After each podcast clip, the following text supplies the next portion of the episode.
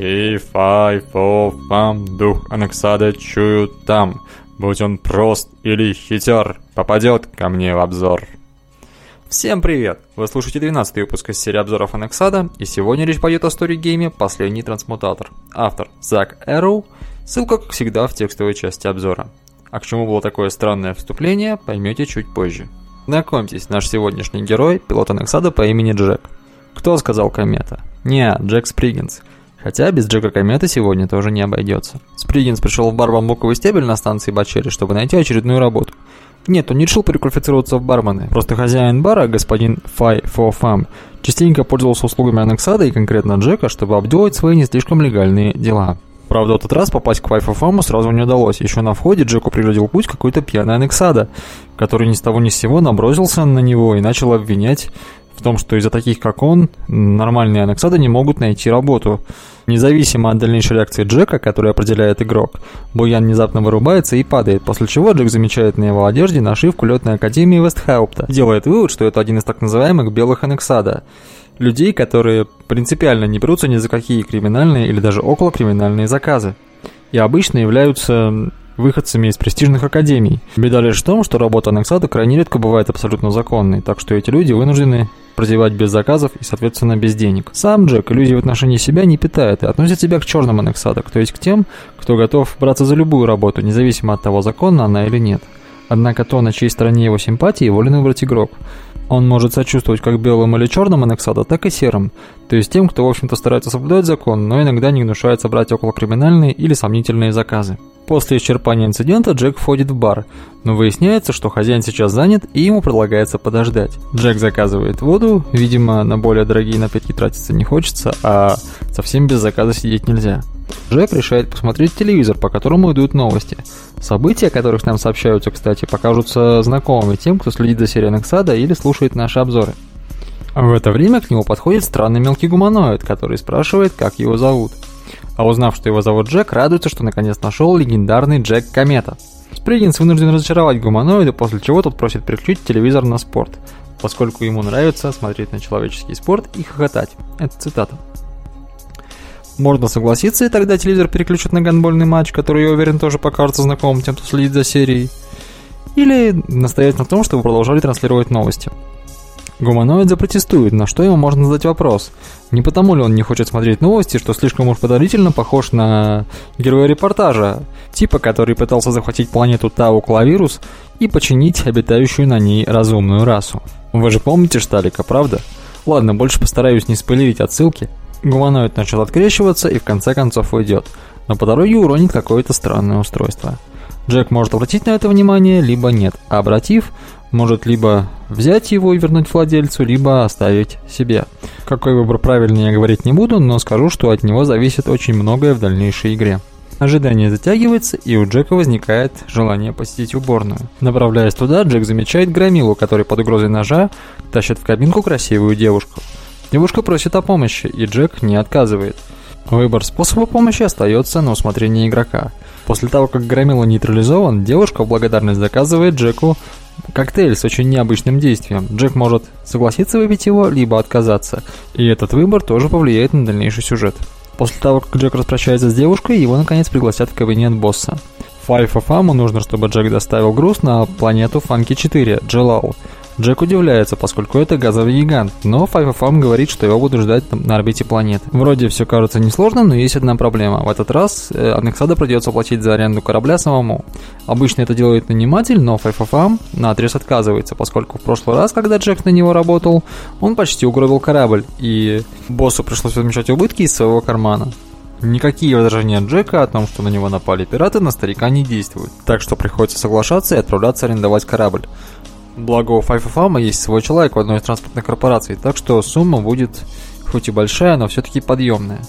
А в случае успеха Фай Фо Фам обещал хорошие деньги, так что Джек должен был остаться в плюсе. С арендой проблем не возникло, так что вскоре Джек отправился к пункту назначения, предварительно выслушав ценные указания по поводу вооружения корабля от человека Фай Фо Фама. Однако, прибыв к Фанке 4, Джек обнаружил, что его никто не ждет. Дальше произошли события, которые подробно описывать я не буду.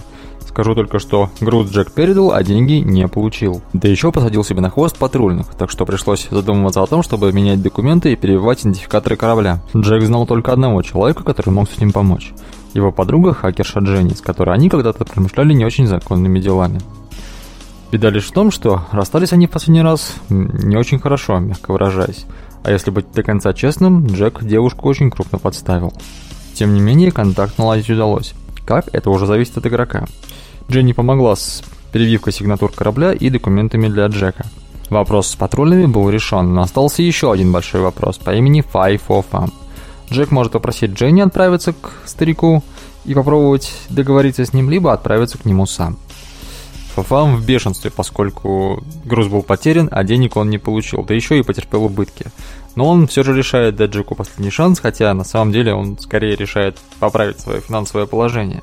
Сприггенс должен доставить Фай Фо Фаму трансмутатор. Если Джек провалит и это задание, старик обещает продать его в рабство. Вот только трансмутаторы — технология запрещенная, и после запрета все произведенные образцы были уничтожены. Однако старика это не волнует. Он дает Джеку месяц на поиск и вышвыривает из кабинета, но это в том случае, если Джек пошел к нему сам. Если это была Дженни, то она просто пересказывает Джеку весь разговор. Так, достаточно о сюжете, а то я уже незаметно пересказал почти пол игры. Но в этот раз как-то покороче не получилось. Но с другой стороны, ключевые события начинаются как раз сейчас, так что ничего сверхважного я не раскрыл, хотя несколько ключевых выборов уже было сделано, но я умышленно не стал раскрывать их последствия. Кроме того, я упустил несколько важных подробностей, так что играть, надеюсь, будет интересно. Перейду к описанию геймплея. Листа персонажа здесь нет. Есть инвентарь, в котором изначально присутствует несколько предметов, а некоторые другие можно получить по ходу сюжета. Работает инвентарь следующим образом. Если у Джека есть необходимый предмет, то в соответствующем диалоге появится нужная для его использования реплика. Если предмета нет, то реплики просто не появятся. Также в игре присутствует система достижений. Помимо трех основных, которые выдаются при получении одной из основных концовок, есть несколько дополнительных, которые выдаются при достижении промежуточной концовки, которая не считается прохождением игры. Ну, по факту, в основном это случаи разнообразных смертей, но не только. Также в игре есть несколько точек сохранения. После достижения определенного прогресса в сюжете, ваше состояние фиксируется, и вы можете вернуться к нему, если проиграете или если посчитаете, что сделали неправильный выбор. Правда, работают они как-то не совсем понятно для меня, но об этом я расскажу во впечатлениях. Собственно, к ним и перейду, потому что о геймплее я, пожалуй, рассказал все, что было можно. Впечатления от игры у меня смешанные. С одной стороны, мне понравилась история, в ней довольно много перипетий, за ней интересно следить. Все не ограничивается одним заданием, и, в общем, в точке А совершенно нельзя предположить, что же будет в конце. Понравилось большое количество мелких событий, которые глубже раскрывают персонажей и помогают им сопереживать. Вообще, глубина проработки сюжета вызывает уважение. Понравилось большое количество отсылок не только к серии Анэксада, но и к другим произведениям. Автор даже предлагает писать в комментариях, какие, собственно, отсылки нашли игроки. Я пока этого не сделал, но, как всегда, постараюсь сделать это. Вот прям здесь, честно, обещаю, что зайду и напишу. Также в плюс запишу наличие нескольких концовок. Я сейчас говорю в большей степени о больших концовках. Возможность делать важные сюжетные выборы и отыгрыш роли — это всегда здорово. Мне понравились все варианты. Они очень драматичные и классные. Поставлю небольшую ремарочку. Прохождение у меня затянулось на несколько дней и даже недель. Не в смысле, что я играл постоянно, а в смысле, что между сессиями проходило много времени, и я, честно говоря, не помню, например, концовка «Ценой жизни» входит в количество основных или нет. Она сама является промежуточной, но мне кажется, что она еще и дает основную концовку «Спаситель». Но я могу ошибаться. В любом случае, с моей точки зрения, она вполне достойна этой самой концовки, но мнение автора может отличаться от моего. Сами по себе промежуточные концовки тоже довольно прикольные. К сожалению, не обошлось без минусов. И первая проблема, о которой я хотел бы сказать, это проблема выборов. Казалось бы, выборы — это всегда здорово, они увеличивают реиграбельность, помогают ветвить сюжет и получать различный игровой опыт. И обычно за большое количество выборов я хвалю. Вот только здесь довольно много фальшивых выборов. Есть выборы, у которых невозможно предугадать последствия, а также довольно сложно отличить важные выборы от неважных. Давайте поясним. Фальшивый выбор – это выбор, от которого меняется только текст на экране, но последовательность событий не изменяется. Например, Джек может возразить Фай Фо Фаму, когда он говорит, что он должен сам заплатить за аренду корабля, но в итоге все равно это придется сделать, потому что Фай Фо Фам начнет угрожать. Вы можете не согласиться со мной и сказать, что это позволяет раскрыть Фай Фо Фама и показать, что он авторитарен и не терпит возражений. Но мне кажется, что это можно было сделать и просто в тексте, не давая иллюзии выбора. Еще более яркий пример такого выбора – это эпизод с буйным Анэксадом в начале. Что бы мы ни выбрали, в общем, это ни на что не влияет. Хотя, конечно же, формирует характер, но вот только этот сформированный характер потом тоже ни на что не влияет. Он не меняет список возможных действий. Что касается выборов с непредсказуемыми последствиями, самый яркий эпизод и, по-моему, самая большая проблема игры – это эпизод с консервами. Он же, кстати, является примером отсутствия различий между важными и неважными выборами. Это один из ключевых выборов в игре, но, во-первых, никаких намеков на то, какой выбор правильный, а какой нет, до этого не делается, они делаются позже. А во-вторых, наверное, никто не сможет предположить, что выбор консервов повлияет на игру таким образом. На это тоже можно возразить, что мы и в жизни частенько не осознаем важность мелочей, которые потом могут полностью изменить нашу жизнь. Да, согласен, это так, но вот только разница между жизнью и игровым нарративом все-таки достаточно велика. Хотя с какой-то точки зрения этот ход мне даже понравился, и если бы не некоторые другие проблемы, я бы сказал, что он неплох. А другие проблемы – это проблема с сохранениями. В игре есть классная система точек сохранения, которая позволяет быстро перейти к уже пройденному ключевому событию и не начинать каждый раз игру сначала. Вот только почему-то у меня эта система работала как-то странно. Я начинал игру, проходил ее, соответственно, у меня появлялись все точки сохранения. Я решил, что хочу попробовать другую ветку. Вернулся к одной из точек, сделал там другой ключевой выбор, пошел дальше.